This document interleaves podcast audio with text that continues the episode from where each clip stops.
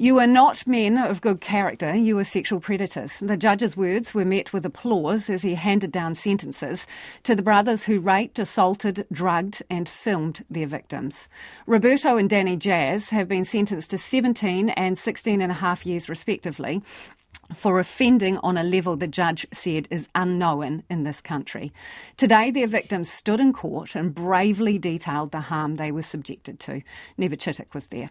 Victims, their family, and support people packed the public gallery today in Christchurch District Court, many clutching tissues.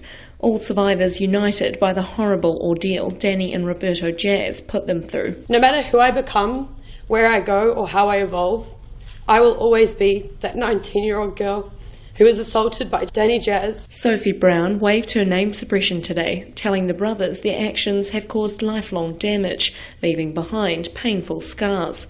Another told the court she has been damaged by Danny Jaz's actions. One by one, victims stood to bravely detail the pain they had suffered. This woman worked for the brothers and was attacked by them. Her voice has been distorted to protect her identity. I remember getting in the shower the next day and scrubbing my skin, hoping that the repulsive feeling I had would wash away down the drain.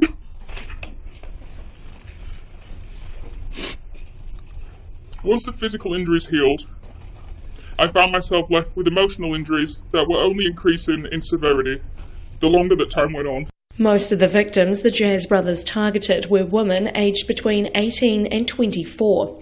In the days after this survivor's attack in 2018, her friends and family became extremely concerned. Her voice has also been distorted. For a prolonged period, eating and sleeping became challenging, and my mental health deteriorated to the point where the police were called to my residence due to concerns of my well-being. Another recounted running into Danny Jaz while out at a bar following her attack. One night I was out with friends when I came across you at another bar. You recognised me instantly and you grabbed the bartender's attention and tried to buy me a drink. You were told by my friend to leave me alone, and your response being, I didn't do anything to her. You dipped your finger into your drink before tasting it that spiked my anxiety and I started to shake. All described the events irreparably changing their lives, leaving them fearful, refraining from going out five years later, or feeling suffocated by Christchurch, having to move away from the city they once loved to call home. Several had been diagnosed with panic attacks, depression, anxiety, or post traumatic stress disorders in the months and years it had dragged on.